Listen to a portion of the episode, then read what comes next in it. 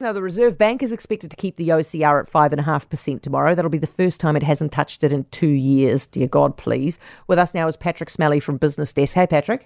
Hi, Heather. I mean, they'll be they'll be thinking much the same way as the shadow board of the NZIER, right? Job done, sit and wait. Job done, sit and wait. Um, the big question being for how long, I guess. I mean, there's one. There was one person on the eight of the of the shadow board who thought that they'll probably go one click higher at some stage, maybe towards the end of this year. I think the BNZ thinks it might go to 5.75% by November. I'd, I'd be surprised. Um, we do really seem to be on the on the sort of the, the turn at the moment. I think um, in terms of the, the fight against inflation, but it's a slow turn, and I think as we've discussed before, it's more likely that uh, the official cash rate will sit now at five and a half percent for quite a while partly because of the way things are in New Zealand, where there's still quite a bit of pressure, uh, inflationary pressure in the economy, but also partly because it looks internationally as if inflation is sticky as well. And you know, you, in a way, you can't really be too surprised by that. The, the the world since the global financial crisis, and particularly during COVID, the developed world in particular, just created money out of thin air uh, to fund everything and to pretend everything's okay. And uh, nothing happened the way it said it should in the economics textbook. Well, now it is, so it's going to take a while to unwind. Mm.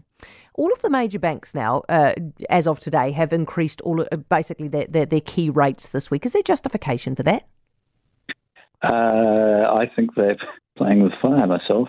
Um, there, there, may well be some internal justification for it, but um, in an environment in which they're making some of the highest uh, net interest margins in the in the world, uh, and where the economy is under stress, uh, I think it's pretty hard to justify. Actually, whose fire be, are they be, playing with?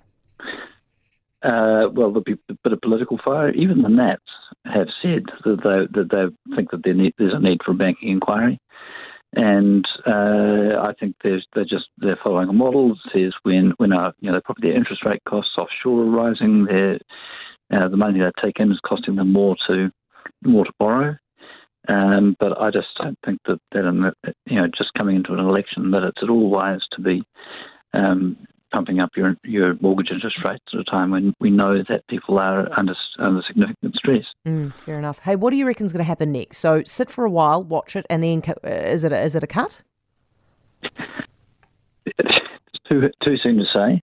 Mm-hmm. I mean, it, you know, it depends a little bit what happens in the United States. Where, I mean, what's interesting to me at the moment is that both in the States and in New Zealand, not that the two are the same, uh, there are lots of quite conflicting bits of data. Some days it'll look like things are coming right. Some days it'll look like you say, oh, actually, there's still quite a lot of pressure there. And all the people flooding into New Zealand at the moment under immigration, that's going to put a, a, a floor under rents and, and house prices, and it'll probably lead to some cost inflation. Uh, at the same time, though, people are saying that it's much easier to find staff, so that takes some of the heat out of the wage pressure. Um, similar sorts of things going on in the States one thing that's kind of interesting and, and, completely out of cycle with the rest of the world is that the Chinese economy is really looking as sputtering along. And if anything, they are going to have to uh, cut their interest rates and ease monetary policy compared to most of the rest of the world to try to get things moving again. Yeah. Uh, so you know, we, we sell them a lot of stuff. If they if they have to spend some time getting their economy moving, maybe that'll be good for us.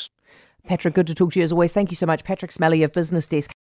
For more from Heather du Plessis-Allen Drive, listen live to News Talk ZB from 4 p.m. weekdays or follow the podcast on iHeartRadio.